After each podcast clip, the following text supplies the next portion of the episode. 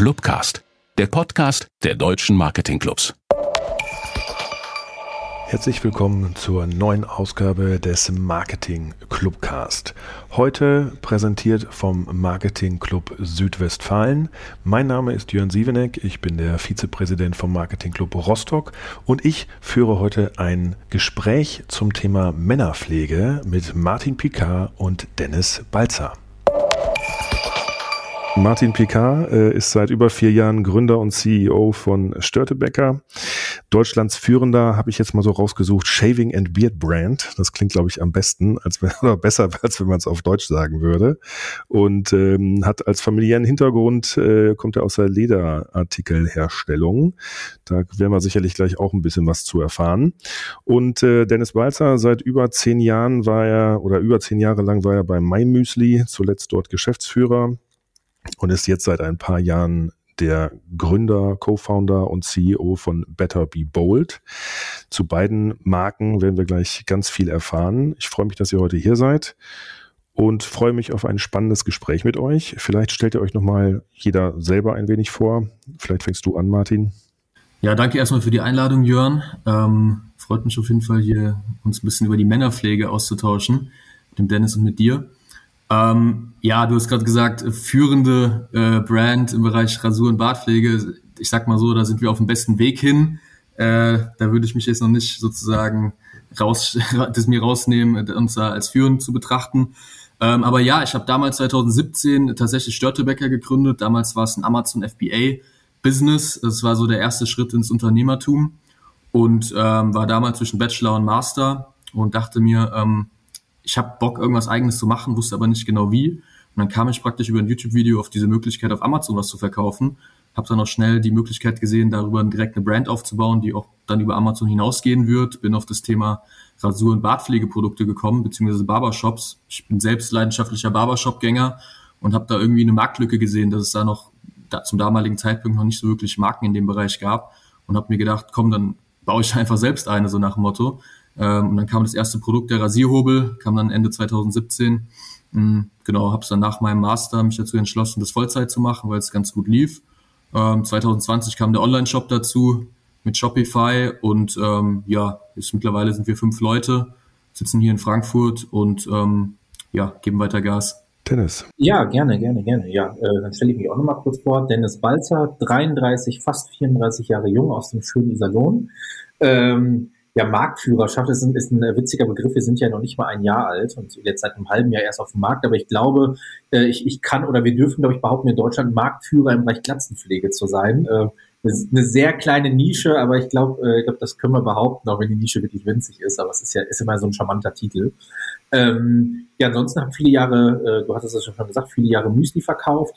Äh, dann fielen mir die Haare aus, der erblich bedingte Haarausfall dazu geschlagen und dann äh, ja, so ein bisschen aus der Not eine Tugend gemacht und als ich dann die Glatze trug, gemerkt, ach, da ähm, so, so Glatze tragen hat so ein paar Tücken.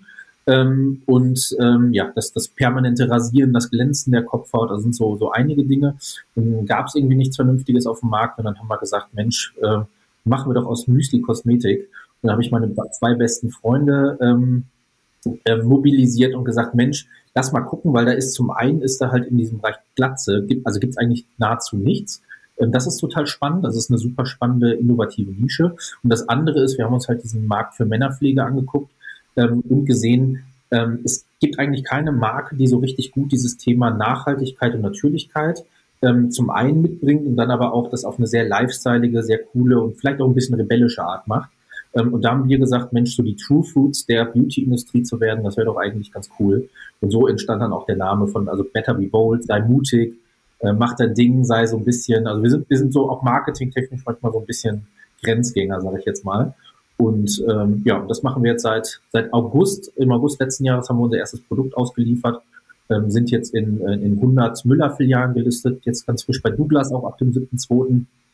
Ähm, und äh, haben aktuell noch einen sehr, sehr hohen B2B-Anteil, aber sind jetzt auch, Martin, Martins Wurzeln gingen ja so auf, auf Amazon zurück. Das ist jetzt eher so unser zweiter Step. Das wird jetzt ab Februar der Fall sein. Von daher, wir sind, wir sind da noch ganz am Anfang und müssen noch viel aufbauen. Okay, also äh, ich glaube, das war dann genau der anders, andersrumme Weg sozusagen, äh, Martin, bei dir, äh, dass ihr quasi erst online angefangen habt und jetzt so langsam in den Retail-Bereich rein wollt und bei Dennis war es quasi andersrum, dass ihr erst... Genau, also darüber kamen wir eigentlich auch in Kontakt, Dennis, wenn ich mich richtig entsinne. Ähm, ja, weil ich halt gesehen habe, okay, du warst Director bei MyMüsli, das heißt, du kennst dich da richtig gut aus im Bereich B2B-Sales ähm, gleichzeitig willst du deine eigene Marke starten und kennst dich vielleicht noch nicht so gut aus im Online-Bereich. Das heißt, wir haben uns da ganz gut ergänzt, haben uns schon öfters ausgetauscht und ähm, ja, freue mich da auch auf jeden Fall weiterhin äh, im Austausch zu bleiben und voneinander zu lernen. Ja, total. Wir haben sogar äh, lustiger, lustiges Timing eigentlich. Also Martin und also Dörtebecker und Better Reward, wir hatten jetzt die letzten Tage so ein gemeinsames Gewinnspiel zusammen. Äh, da gab es Männerpflegeset zu gewinnen, gutes Bartöl äh, mit einer Gesichtscreme von uns. Äh, lief, lief glaube ich, echt ganz gut und äh, äh, konnten da viele, vor allem viele äh, Instagram-Mutis, die sind ja auch immer da unterwegs, äh, die, konnten wir auf jeden Fall begeistern. Also es war, lief jetzt, lief bis gestern, das ist sogar äh, witziges Timing, da haben wir echt sogar mal zusammen was gestartet.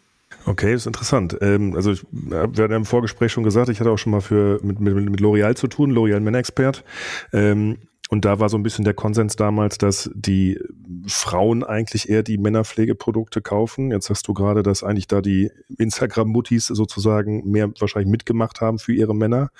Ähm, wie findet ihr denn eure Zielgruppe oder was ist eure Zielgruppe? Sind das die die ja Muttis oder die Frauen, die für ihre Männer was kaufen, um denen die Männerpflege nahezubringen? Oder sind das wirklich Typen, die sich denken, Mensch, ich habe hier irgendwie einen Vollbart, ich muss jetzt mal gucken, dass der irgendwie ein bisschen geschmeidiger wird, gut riecht oder dass ich äh, wieder wie, weiß nicht, wie vor 50 Jahren mir mit einem Barthobel äh, das Gesicht rasieren möchte oder mit einem Rasiermesser, äh, statt diese Wegwerfprodukte der, der Großindustrie zu kaufen.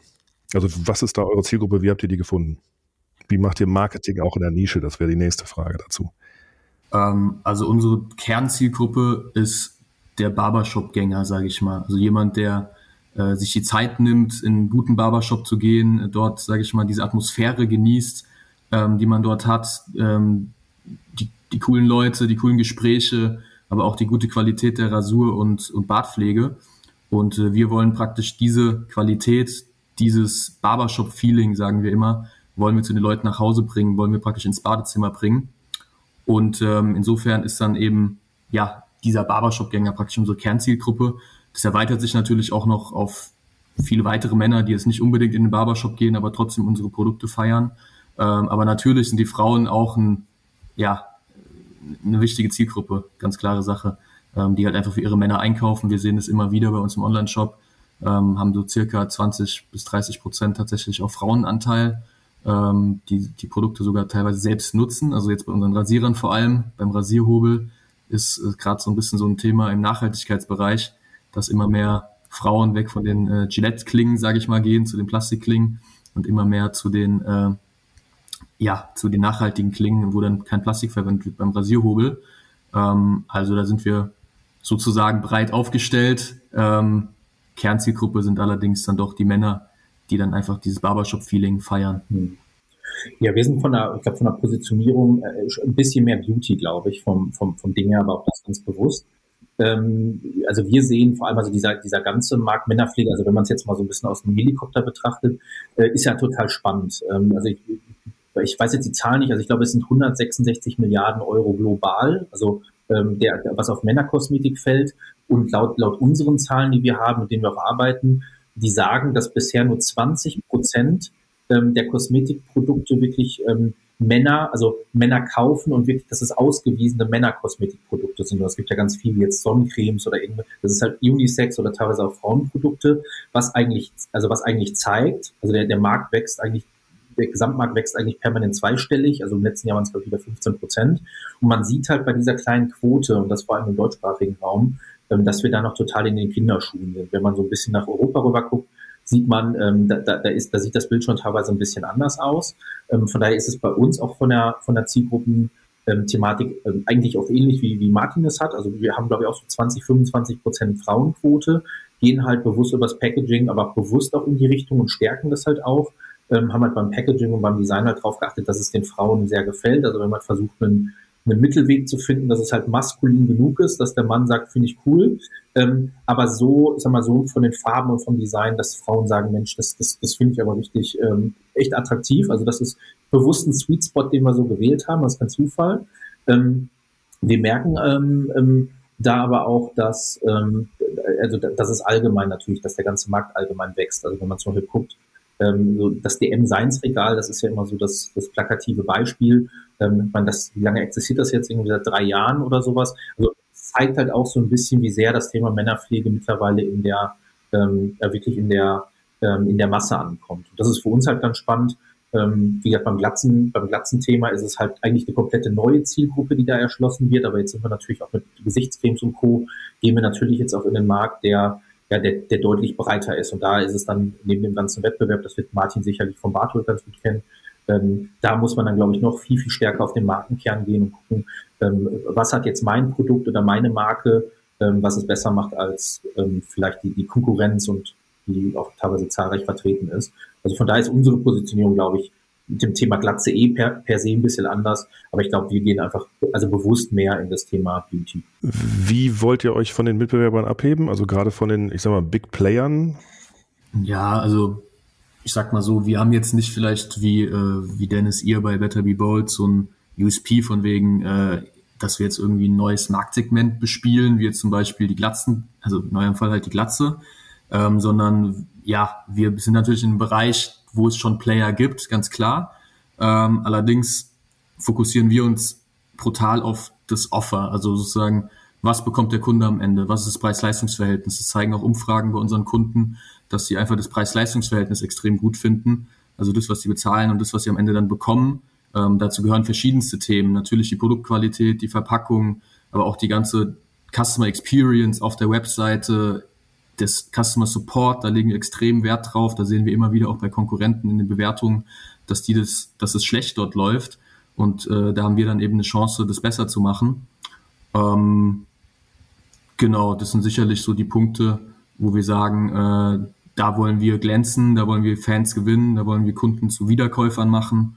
Und ähm, ja, die Inhaltsstoffe, du hast es gesagt, viele Player äh, sind da doch, wenn man mal genau drauf guckt auf die lateinischen Begriffe, äh, mit nicht so geilen Sachen unterwegs. Da gucken wir dann auch, dass wir uns da wirklich rausstellen, dass wir da coole Inhaltsstoffe, coole Öle verwenden und ähm, dass wir da auch sozusagen dann die Liebhaber, die zweimal drauf gucken, dann auch zufriedenstellen. Ähm, ja, das, das sind auf jeden Fall Sachen, also die, die, also ich kann nicht eins zu eins das, was Martin sagt, äh, so, so bestätigen. Das sind auch alles Dinge, auf die wir sehr, sehr achten. Also wir sind auch von der Positionierung preislich für Premium ist es, sage ich mal, eher so, eher noch so die Comfortzone, also das deutlich mehr Luft nach oben. Also ich glaube, da bieten wir auch einfach sehr, sehr viel sehr viel Produkt fürs Geld. Ich glaube allerdings, wenn, wenn man das nochmal irgendwie gesamtheitlich betrachtet, und meine Frage war ja auch so ein bisschen, äh, was unterscheidet einen von den Großen? Und ich glaube, das ist, das ist was, ähm, das, das, da verändert sich gerade gesellschaftlich sehr, sehr stark. Also auch wenn man, ich sage mal, der, der Food-Bereich hat es ja ein Stück weit auch so ein bisschen vorgemacht. Ähm, Nestle und Co., also die, die, man merkt es ja, die Konsumenten haben Lust auf Transparenz, also die wollen wissen, wer ist dahinter. Es wird viel mehr Wert darauf gelegt, dieses ganze Thema Made in Germany, wo wird produziert, unter welchen Bedingungen, wer sind vielleicht auch die Gründer dahinter. Ähm, das sind ja alles so Dinge, wo wir als Startups total mit punkten können, ähm, weil, ähm, weil wir da unheimlich viel machen können und vor allem sehr, sehr authentisch sind. Und ich glaube, wenn wir, da haben wir, glaube ich, einfach eine große Chance gegenüber den Großen. Und das haben auch Handelsketten äh, beispielsweise erkannt, dass die halt schon sehen, Mensch, ähm, das sind schon auch, auch Marken, die gut funktionieren. Und der, der, der Konsument wünscht sich das halt auch. Ähm, von daher ähm, glaube ich, dass sich da einfach auch einfach im, im, Konsumentenverhalten extrem viel verändert. Und ich glaube, das ist halt was, wo man, ähm, also was man extrem gut für sich nutzen kann, was dann aber natürlich nicht davon abhält, ähm, sein, sein Produkt zu beherrschen und am Ende zu gucken. Und das machen wir natürlich auch, wenn wir eine Gesichtscreme entwickeln, dann guckst du dir natürlich 50 andere an und schaust wirklich, wenn dich wirklich jemand fragt, was macht jetzt dein Produkt besser als die anderen, dass du da halt einfach eine klare Antwort hast und, äh, und das auch so ist am Ende des Tages. Ähm, aber ich glaube, das Thema Brand ist gerade in der Pflege und gerade in der Kosmetik ähm, ähm, macht schon extrem viel aus, wenn man wenn man wenn man es beherrscht. Das ist, glaube ich, schon ein Riesenfaktor. Aber der, aber der Konsument ist so, aber der Konsument ist so aufgeklärt, dass Brand alleine es auch nicht tut. Also ich glaube, das ist halt wichtig, immer diesen, ähm, also der, der Kunde ist nicht mehr, ich sag mal so blöd jetzt mal, ähm, ganz provokativ gesagt, wie vielleicht vor 20 Jahren, über einen Werbespot und, und du hast irgendwie einen tollen Werbespot und sind halt bereit, für jeden Scheiß 50 Euro zu bezahlen, sondern da ist der Kunde aufgeklärter. Deswegen, ich glaube, dem muss man sich bewusst sein. viel Invest auf die Marke, aber halt vielleicht mit anderen Werten und mit anderen Themen, als es vielleicht vor, vor 10 oder 15 oder 20 Jahren auch der Fall war. Aber ich glaube, dass Brand schon eine große Rolle spielt. Das definitiv, aber natürlich, ne, also die, das, das, ich sag mal, das, das Storytelling dahinter ist, glaube ich, entscheidend und der wirklich dem Kunden erklären, warum ist mein Produkt so, wie es ist, woher kommt es, was sind die Inhaltsstoffe, was ist vielleicht sogar noch der, äh, ja, die, die Supply Chain dahinter in Anführungsstrichen, ne? Also sprich, wer macht da vielleicht das Öl oder ich muss jetzt hier an, an Einhornkondome zum Beispiel denken, da wird halt auch genau gesagt, da ist der und der Kautschukbauer, der das dafür liefert, damit diese Kondome so sind, wie die Kondome sind. Oder bei Kaffee sieht man es ja mittlerweile auch, dass da sehr viele kleine Kaffeeröster sind, die wirklich genau, vielleicht sogar mit Fotos von den äh, Kaffeebauern und so weiter dann werben oder zeigen, das sind die, die das dann wirklich produzieren. Ähm, habt ihr das auch vor? Macht ihr das schon auf euren Seiten? Wie sieht das bei euch aus? Äh, machen wir bislang noch nicht. Ist jetzt für unsere Pflegeprodukte, die wir auch in Deutschland produzieren, sicherlich eine Möglichkeit. Ähm, das kommt meistens aus familiengeführten ja, Herstellern, Lohnabfüllern ähm, im Prinzip, oder Lohnherstellern. Und ähm, wäre sicherlich auch mal eine coole Sache, mal die Leute mitzunehmen, also gläserne Fabrik mäßig, also die Leute wirklich in die Produktion vielleicht mal mitzunehmen über ein Content Piece. Ähm, ist spannend, ja. Ähm, am Ende ist es sicherlich der Mix von verschiedensten Themen. Ähm, da spielt dann sowas vielleicht eher eine untergeordnete Rolle, ehrlich gesagt. Also am Ende muss das Produkt stimmen, die Produktbilder müssen geil sein, die, die, der Online-Shop muss geil sein und ähm, die Customer Journey und der Support müssen geil sein in meinen Augen. Und dann hast du halt dann solche Sachen, die dann vielleicht nochmal so die, die Kirsche auf der Torte sind, ähm, wo dann halt nochmal mit coolem Content dann da noch ja, nachgefasst wird oder der Kunde dann dazu gebracht wird, eben nochmal auf die Seite zu gehen, sich einen Blogbeitrag anzugucken und äh, den zum Engagen zu bringen, ihn dazu bringen, Zeit zu verbringen mit deiner Brand. Ja, ich finde Story, also ich, ich, ich, glaube, ich würde wahrscheinlich dieses Thema Storytelling wahrscheinlich ein bisschen höher aufhängen, ähm, weil ich immer so fest daran glaube, dass man irgendwie sagt, Mensch, ähm, also wenn wir es schaffen, Geschichten zu erzählen, also ich meine, das, das Coolste ist ja oder das Beste, wie eine, Marke, wie eine Marke wachsen kann über Bekanntheit, ist ja über, über Mund-zu-Mund-Propaganda. Ne? Und Menschen lieben halt natürlich irgendwie Geschichten. Und ich finde, für mich gibt es irgendwie nichts Cooleres, wie wenn du halt Content bringst, ähm, den sich die Leute vielleicht über einen Tag angucken, dann abends beim Abendessen mit der Familie sind und sagen, Mensch, ich habe heute irgendwie was gesehen, eine Story von denen, die haben das und das erzählt, das hat mich, weiß nicht, total berührt oder zum Lachen gebracht oder fasziniert oder das war total interessant. Also ich glaube schon, also ich glaube schon fest daran, dass es irgendwie, also für uns ist es eine ganz, ganz zentrale und wichtige Rolle, wo wir viel mehr, also viel mehr machen werden, auch im Hinblick. Ähm, ich glaube, eine, ist eine Gefahr in der Kosmetik, wo man immer ein bisschen aufpassen muss, sind natürlich solche Fragestellungen, wo lasse ich produzieren? Also es gibt so einige wenige Dinge, wo man immer so ein bisschen, also das würde ich immer so ein bisschen als Betriebsgeheimnis dann auch irgendwie verschleiern. Also so den Hersteller würde ich jetzt nicht ohne weiteres immer so bekannt geben.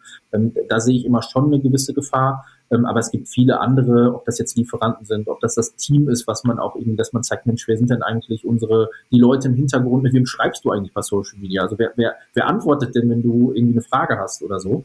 Das finde ich sind so Sachen, die, äh, die können eine Marke halt sehr lebendig machen und das ist halt viel Arbeit und das ist halt gerade, wenn man klein ist und natürlich irgendwie ganz viele Prioritäten hat, dann sind das natürlich nicht die Dinge, mit denen man sofort Geld verdient. Aber ich, ich glaube, also unser Credo ist zumindest, äh, wir gucken, dass wir im Rahmen unserer Möglichkeiten viel, viel davon tun. Ähm, das, das, das können auch manchmal einfach Handyvideos sein, das muss auch nicht immer super professionell sein, aber wir versuchen da zumindest immer sehr, sehr authentisch zu sein und achten immer darauf, alles, was so ein bisschen in der Timeline, im Feed ist, das ist immer so schon, schon relativ hochklassig ähm, und alles sehr professionell und die Stories, da darf auch mal ein bisschen, da darf auch mal ein bisschen Quatsch erzählt werden. Das ist so ein bisschen unser Ansatz, ja.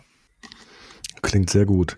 Ähm, Thema Webseite hast du vorhin gesagt, Martin. Ähm, ihr habt also jetzt beide eigentlich nutzt Shopify.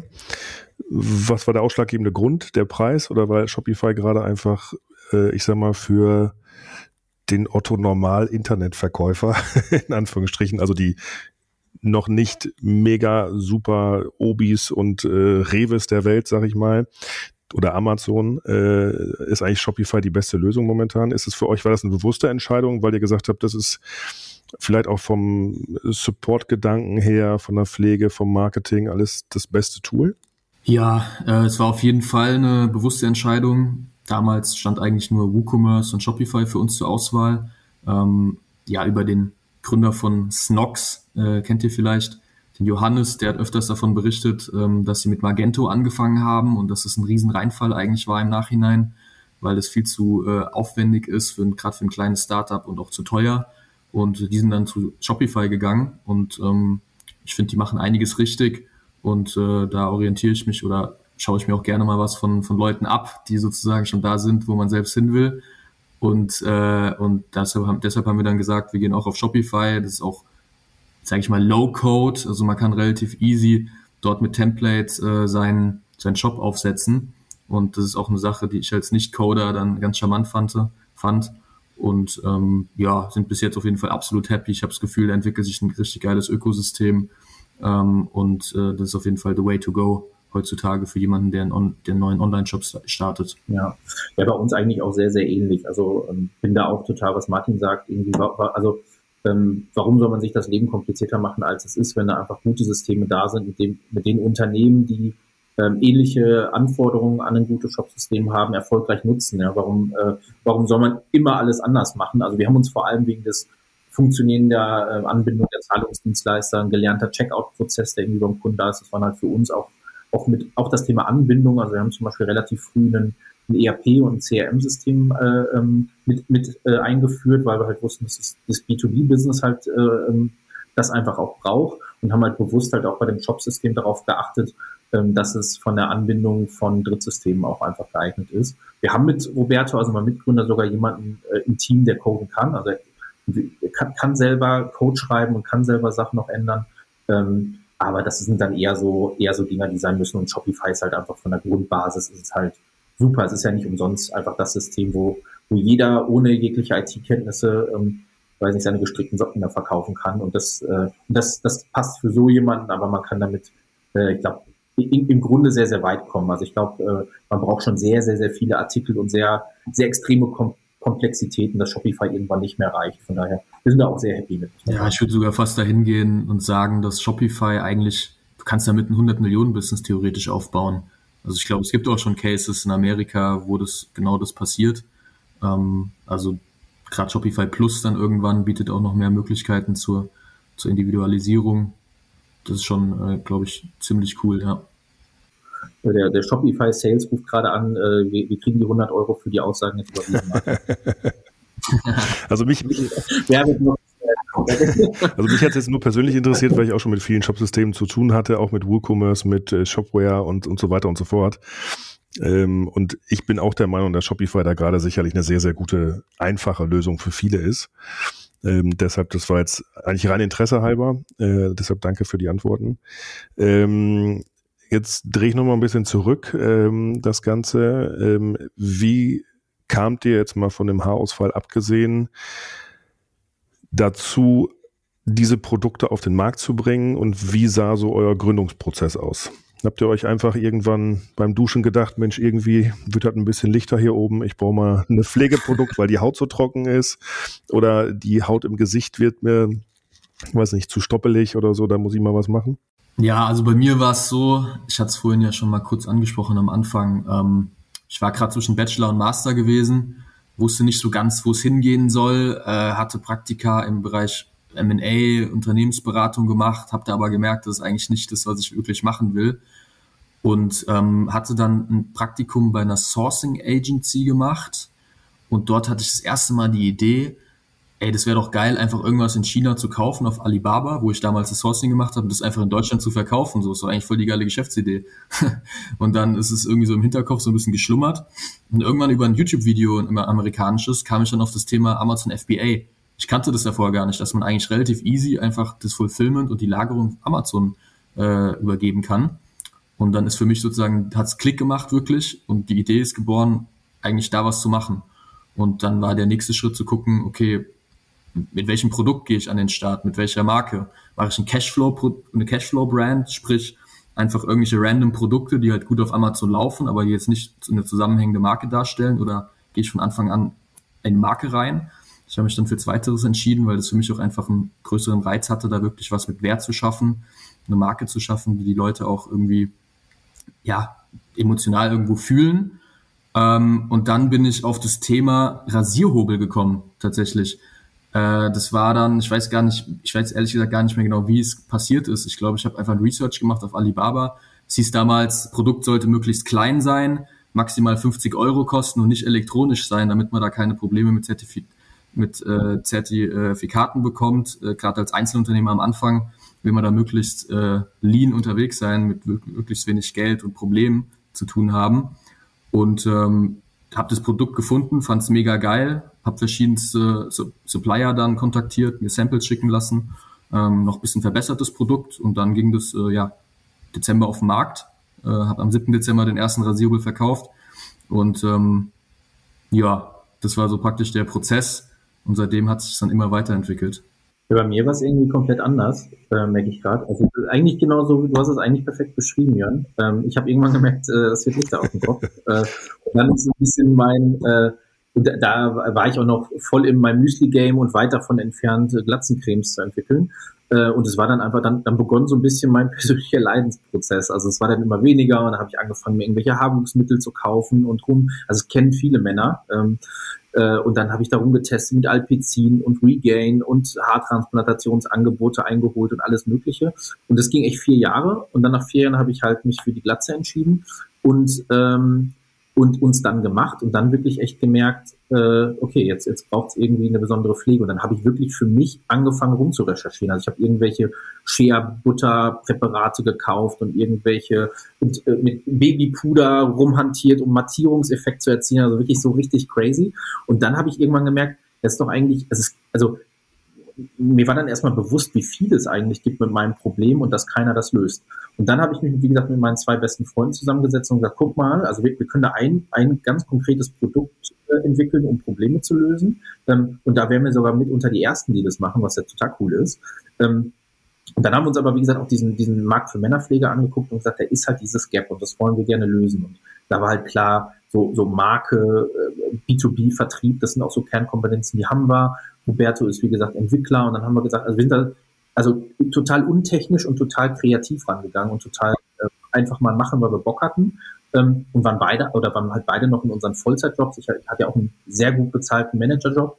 Und das war für mich dann natürlich auch immer so die Frage, wann steigst du da aus? Weil das ist, du bist natürlich echt richtig gefangen in der Komfortzone, ne? weil du, ähm, keine Ahnung, super Gehalt, äh, tollen Firmenwagen und all diese ganzen Vorzüge und auf einmal hast du so eine Startup-Idee und denkst dir so, ja, okay, so nebenher ist ja cool und so, aber will ich das jetzt wirklich so richtig machen und so? Und dann war aber irgendwann klar, irgendwann warst du, waren wir zu tief im Sumpf und haben zu viel gemacht und wir hatten einfach so Bock und gesehen, da, da, ähm, da passiert auch was. Und dann fiel es mir auch, ähm, danach, ich glaube, nach einem halben Jahr machen, fiel es mir auch total leicht, meinen Job zu kündigen und bin dann halt ähm, ja, voll, voll ins kalte Wasser und äh, genau mit Roberto. Und dann haben wir, äh, haben wir losgelegt. Aber wir sind da total total unkalkuliert, also nicht unkalkuliert, also schon sehr analytisch, aber wirklich sehr aus einem emotionalen äh, äh, Aspekt heraus rangegangen. Ja. ja, da war der, da war der Approach von mir wahrscheinlich echt ein bisschen kalkulierter, weil man da bei Amazon äh, doch deutlich mehr, sage ich mal, gucken muss, was ist wirklich die richtige Nische, wo geht was. Und dann der nächste Schritt war dann praktisch dann auch die, die emotionale Komponente. Ich wollte nicht irgendwas auf den Markt bringen, wo ich überhaupt keinen Bock drauf habe, irgendwas, weiß ich nicht, ein random Küchengerät oder sowas oder eine Küchenbrand, wo ich jetzt nicht so den Riesenbezug zu habe. Ähm, und deshalb bin ich dann auch bei dem Thema, ja, Barbershop sozusagen gelandet, weil ich, wie gesagt, auch selbst gerne in Barbershops gehe. Das ist einfach feier, das Thema. Und ähm, dann war das so ein Zusammenspiel praktisch aus, aus beiden Seiten dann am Ende. Ja. Ja, ist mega, mega witzig. Ne? Das, ist, das ist so witzig, ähm, auch, auch wenn man so andere oder verschiedenste Gründer kennenlernt, aus so verschiedenen Vorgeschichten und irgendwie, wie, wie unterschiedlich es ist. Und am Ende sind wir, sind wir irgendwie da alle gelandet und, und total happy, dass wir es machen. Aber es ist total faszinierend, finde ich, wie viele unterschiedliche Herangehensweisen und Wege es da gibt. Das ist total cool. Absolut. Ich habe letztens erst mit einem gesprochen, der hat vor zwei Jahren sein Amazon-Business verkauft für ja, äh, einen zweistelligen Millionenbetrag tatsächlich. Also das war okay. so 10, ich glaube 10 bis 12 Millionen Euro. Hat es irgendwie innerhalb von 14, äh, von äh, vier Jahren, glaube ich, aufgebaut. Und äh, der fährt total auf dieses Cashflow-Thema ab. Also der will einfach nur gucken, welche Produkte laufen geil auf Amazon. Der will gar nicht mit einem Online-Shop an den Start gehen. Der will einfach nur richtig Cashflow auf Amazon generieren und das und dann halt an einen der Aggregatoren verkaufen, die es ja jetzt gibt. Habt ihr sicherlich mitbekommen, Seller X und Co ist auch ein valides, valides Modell am Ende. Ne? Man muss halt das machen, auf was man selbst dann Bock hat, jeden Tag. Und äh, genau, das ist, glaube ich, das Wichtigste. Ich glaube, ich glaub, das ist halt so diese, diese spannende Diskussion, so glaube ich, nach dem, ich meine, das ist, ist ja immer so Thema Purpose und so, was ist mein Antrieb und so. Und ich glaube, das ist halt, das ist halt das, was so spannend ist, weil das halt bei jedem unterschiedlich ist. Also ich habe ich hab das selber auch bei mir gemerkt, so in der mal Müsli-Zeit und so, und gerade so zum Ende hin und sowas, ähm, habe ich schon, ich habe schon Spaß an einem guten Gehalt gehabt und ich habe deutlich mehr Spaß an Statussymbolen, als ich das heute habe. Und ich merke aber, seit, seit ich das mache, ja, ähm, wie egal mir so vieles geworden ist. Also auch, ich habe dann irgendwann diese Karre abgegeben und hatte dann äh, kein Auto und aktuell laufe ich irgendwie ins Büro. Also ich könnte noch eins kaufen, aber irgendwie laufe ich gerade und ich merke plötzlich, wie das alles so unwichtiger wird ähm, und dieses Thema so Sinn da drin zu sehen, was zu erschaffen und so, wo ich merke, dass ich bei mir durch diese Gründung total neuer, neuer Purpose auch irgendwie setzt. Und das finde ich, äh, das finde ich total spannend. Also das beobachte ich bei mir selber, wie das in so, in so einem kurzen Zeitraum, also Inhalt war mir immer wichtig, so ist nicht, aber äh, wie das nochmal so verstärkt ist und auf einmal so, so Sachen, die mir, also gerade materielle Sachen, die mir vor zwei Jahren noch deutlich wichtiger waren, wie die immer mehr in den Hintergrund rücken und ich eigentlich jeden Tag ins Büro gehe und sage, Mensch, es ist so ein Privileg, dass ich das machen darf. Das, was ich wirklich liebe und mein eigenes Baby und so, ähm, das ist echt, das finde ich total irre irgendwie. Also, das wird der sprachlos, ne? Nee, da, nee, da fängt es bei mir auch schon wieder an zu rattern mit Ideen und äh, was man noch so machen könnte. das ist, äh, geht vielleicht den Zuhörern auch so.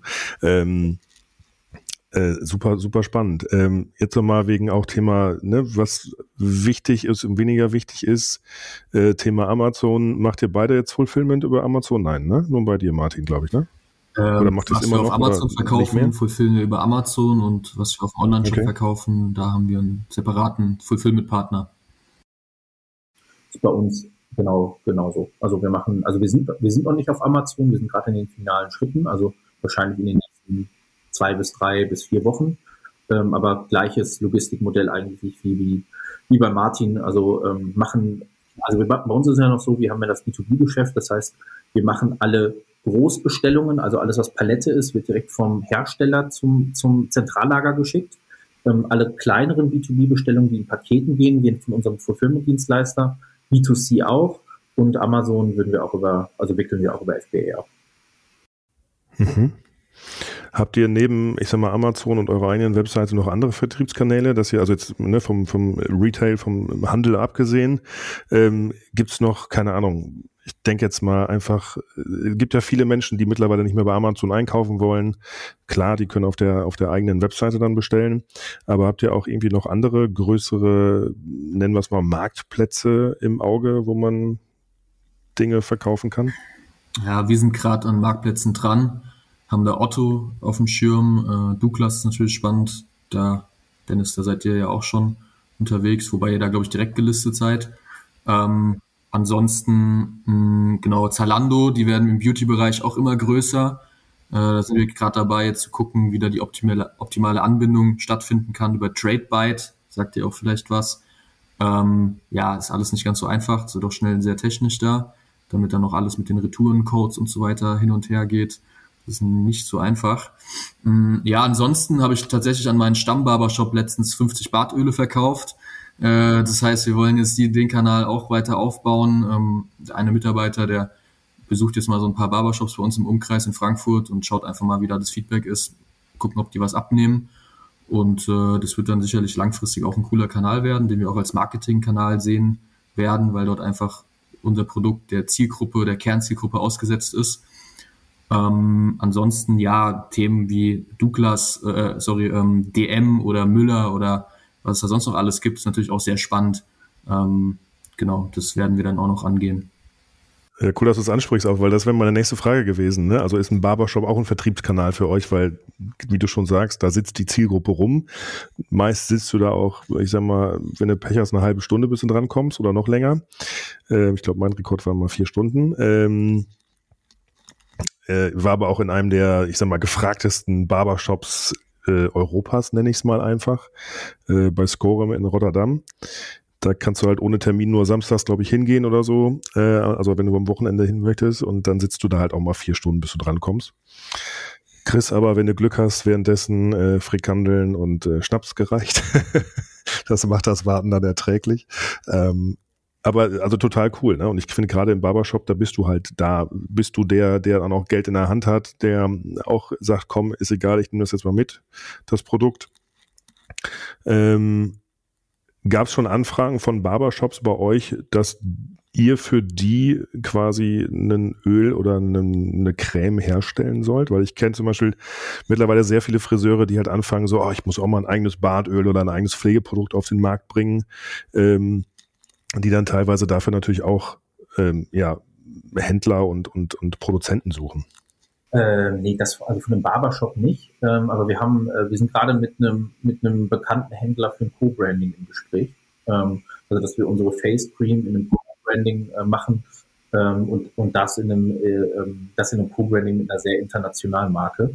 Ähm, äh, da, da sind wir relativ weit. Äh, also das, das haben wir wirklich. Barbershops haben wir am Anfang ähm, äh, stärker gemacht, mittlerweile ein bisschen zurückgefahren. Ähm, zum einen haben wir einfach nicht die, also die Glatzencreme eignet sich schon, aber dadurch, unsere Produkte gehen eigentlich ein bisschen in eine andere Richtung. Also da ist der Fit ehrlicherweise auch nicht so, äh, so passend und man hat immer so ein bisschen die Tendenz, man muss sich irgendwann, das haben wir auch gemerkt, man muss sich ein bisschen entscheiden. Wenn du halt Fachgeschäft machst, Friseure, Barbershops, die sehen das halt nicht so gerne, wenn du in der Drogerie bist. Die finden das halt kacke, weil das ist halt da, wo, wo irgendwie jeder ist. Ähm, die Drogerie wiederum findet es jetzt auch nicht immer so optimal, wenn du bei Amazon bist, aber wenn, das kannst du vielleicht noch über eine gute Preisstrategie noch irgendwie lösen. Aber es ist, es ist mehr Politikum da drin, als man denkt. Also fällt uns auf. Also wir haben wirklich einen Barbershop, der hat dann rausgekriegt, dass wir, hat gesehen, dass wir Müller sind, der ist halt ausgeflippt. Ne? Also der war echt sauer. Also da muss man halt schon ein bisschen aufpassen.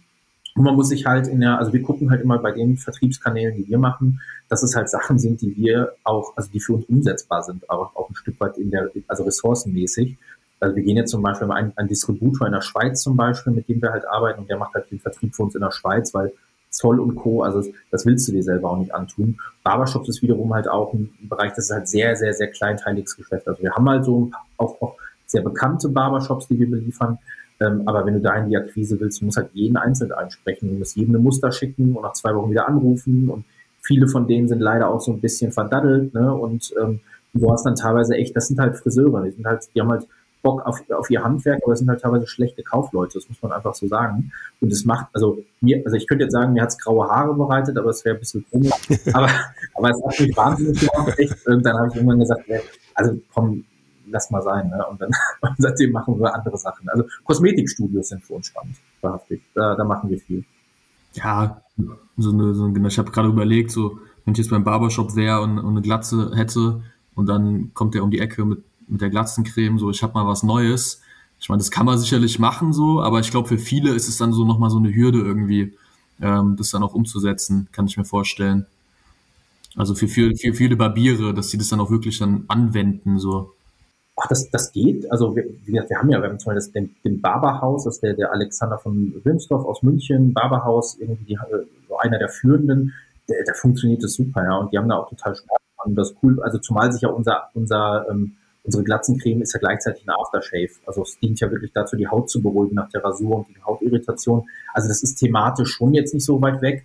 Aber ja, also der Hauptgrund ist halt wirklich, dass wir halt überlegt haben, dass wir also natürlich irgendwie auch ein bisschen gucken müssen, ähm, wie setzen wir unsere, also unsere vertrieblichen Ressourcen, also wie kriegst du mit möglichst wenig Aufwand möglichst viel raus? Und da ist halt dann so, ist genauso wie Friseur, Friseurvertrieb, ne? also da bist du immer, immer gut bedient. Also wir haben das relativ früh mit Newfleck zusammen gemacht. Das ist so einer der größten Player so in der, in der Branche. Die machen halt für uns den Vertrieb damit. Klar, du, du lässt Marge liegen, ne? das, ist, das ist logisch, aber du hast mit dem Business nichts zu tun und du überlässt es halt wirklich Leuten, die es verstehen ähm, weil 40.000 Friseure in Deutschland oder wie viel es gibt, äh, die, die kannst du ja nicht alle anfahren. Von daher, dass da, also da haben wir relativ früh gesagt, puh, das, wir kriegen das irgendwie nicht hin und wir haben da, wir wollen jetzt auch keinen Außendienst dafür selber einstellen äh, und haben dann halt gesagt, lass uns gucken, dass wir Profis in dem Bereich äh, da, da an die Arbeit lassen. Und wir machen halt die Kunden und die Accounts, äh, die wir halt auch von hier aus gut betreuen können. Das sind natürlich viele Online-Shops und Distributeure, die kannst du natürlich auch gut vom Homeoffice steuern. Ne? Jetzt habe ich nochmal eine Frage zur Produktentwicklung. Macht ihr euch da irgendwie großartig Gedanken, was Düfte und Inhaltsstoffe angeht und deren Wirkung? Weil jetzt mal ganz blödes Beispiel aus meiner Erfahrung. Ähm, ich hatte schon Bartöle, die halt solche Inhaltsstoffe hatten, die scheinbar für Bienen sehr interessant gewesen sind. Und dann hat man immer das Problem, dass man irgendwo rumsteht und äh, von Bienen attackiert wird, weil die denken, das ist eine Blume so ungefähr. Habt ihr euch da mal drüber Gedanken drüber gemacht oder ist das eine Komponente, die ihr euch bei der Produktentwicklung macht? Macht ihr Tests? Macht ihr, weiß nicht, nehmt ihr Freunde, Bekannte, die ihr mal schnuppern lasst? Wie kommt ihr da auf, auf Duftstoffe zum Beispiel? Ja, also das Bienenthema, das ist auf jeden Fall spannend, das müssen wir auch mal testen. Das ist das habe ich noch nicht gehört, aber es ist, ist vielleicht sogar gar nicht mal so un, sag ich mal, so unwichtig. Äh, wenn man jetzt wirklich im Sommer unterwegs ist und die Bienen sind da geil drauf, dann kann das schon nervig sein, ja. Ähm, ja, grundsätzlich klar, Duft ist, ich will nicht sagen alles, aber der Duft ist schon extrem wichtig. Ähm, klar, die Inhaltsstoffe müssen gut sein, die Verpackung muss irgendwie cool sein, aber wenn der Duft nicht geil ist, dann tust du das einmal in den Bad rein und dann, wenn's, dann, dann benutzt du es nicht mehr, so, dann kaufst du es nicht mehr, gibst es vielleicht sogar zurück. Das heißt, das muss einfach, das muss stimmen. Deshalb haben wir da auch relativ Zeit mit verwendet. Ähm, hatten am Anfang echt Schwierigkeiten gehabt, aber haben jetzt zum Ende hin echt, glaube ich, einen Duft gefunden, der cool ist. Ähm, haben jetzt für das Rasieröl eher so einen minzigen Duft und für das Badöl so einen ja, süßen, gleichzeitig aber auch männlichen Duft gefunden. Ähm, werden auch mehr Düfte noch rausbringen. Hm. Ja, Thema, Thema Befragung. Also wir haben natürlich unser Team, äh, haben wir, haben wir sehr viel äh, testen lassen. Ähm, Family and Friends ähm, was wir sicherlich noch mehr machen werden in der Zukunft, ist unsere Kunden noch mehr mit einbauen, auch was die Düfte angeht. Also da wirklich mal so an die, sag ich mal, 20 treuesten, treuesten Kunden äh, mal so Proben rüberschicken, äh, anonyme Proben sozusagen, die sie dann bewerten sollen. Ähm, das ist definitiv was, was wir dann auch in der Zukunft noch machen werden. Das ist meines, in meinen Augen sau wichtig. Ja, ja. sehr coole Idee. Nee, bei uns auch. Also wir, wir, wir haben da auch ein sehr, also in der Entwicklung immer sehr, sehr, sehr enge Zusammenarbeit mit unserem Hersteller. Also man, man meint dann immer so, wenn man keine Kosmetik macht, so das, das machen, das machen ja dann nur andere. Ähm, aber ich sag mal, den Input, den, also wir, wir liefern halt extrem viel Input und haben uns halt, glaube ich, schon echt extrem auch in so Inhaltsstoffe reingenördet und also mittlerweile kann ich sogar so eine Inki-Liste lesen und ich äh, äh verstehe sogar, was das ist. Also das ist, das konnte ich vor irgendwie zwei Jahren noch nicht. Ähm, und, und, und so entsteht das irgendwie. Also wir haben was den Duft angeht, fahren wir zum Beispiel eher so eine Linie, dass wir so eine Duft-DNA durch die gesamte Produktlinie fahren. Also wir werden da wahrscheinlich nicht mischen, sondern bei uns hat die Glatzencreme den gleichen Duft wie die Gesichtscreme ähm, und ziehen dann eher wirklich so Duftlinien durch und haben halt ein so eine Duft-DNA entwickelt, ähm, die sehr frisch, sehr männlich ist, auch sehr, sehr gut ankommt und die ziehen wir halt wirklich durch die Produkte durch. Ähm, aber da, da gibt es unterschiedliche Ansätze, wie man es wie man's machen kann. Also das ist so ein bisschen unser Ansatz da. Ähm, aber Inhaltsstoffe und Co. sind uns unfassbar wichtig. Und da sieht man halt auch immer wieder, wenn man als Nicht-Chemikant, was wir ja nun mal sind, sondern wir sind ja irgendwie BWL-Leute, ähm, mit irgendwie angelerntem äh, irgendwie Inhaltsstoffwissen, ähm, dann macht man halt Konzepte auf dem Papier und dann wird es halt immer spannend, wenn dann der, der Hersteller auf der anderen Seite kommt und sagt, das liest sich ja ganz gut, was ihr davor habt, aber das Öl mit der Butter, das, das wird nichts, ähm, weil die Fette total oder so. Ähm, und so entsteht dann eigentlich in der Symbiose eigentlich, ähm, eigentlich das, also ein Produkt. Aber wir merken schon, je besser das Briefing ist, je mehr man sich auch selber damit beschäftigt, desto schneller ähm, entsteht auch so eine Produktentwicklung, desto weniger Runden muss man mit dem drehen. Also wir haben zum Beispiel bei der Gesichtscreme, ähm, das in zwei, in zwei Musterrunden war das Produkt fertig. Also es ging dann echt schnell. Also Duft war schon da durch die Glatzencreme und dann haben wir wirklich eine, eine Referenzformulierung genommen und haben die optimiert und dann war wirklich zwei Runden war das Produkt da. Und da merken wir halt jetzt, dass wir halt ähm, da schneller werden. Ne? Das, äh, das ist schon cool. Ja, ist, glaube ich, äh, aufwendiger, sowas zu produzieren und zu erdenken, als man sich vorstellt. Ne? Denkt man sich einfach nur ein paar Sachen zusammengießen und dann ist das Ganze fertig, aber das ist es, glaube ich, bei weitem nicht. Es kommt halt darauf an, was du machst und was du willst. Also du kannst das schon. Also dieser Hersteller, ähm, auch mit denen wir wahrscheinlich arbeiten, wenn du zu denen gehst und sagst, kannst du mir mal ein Badöl machen oder kannst du mir eine Gesichtsmaske die haben schon fertige Rezepturen da und du kannst die auch so nehmen, eins zu eins. Die Frage ist ja, halt, willst du das?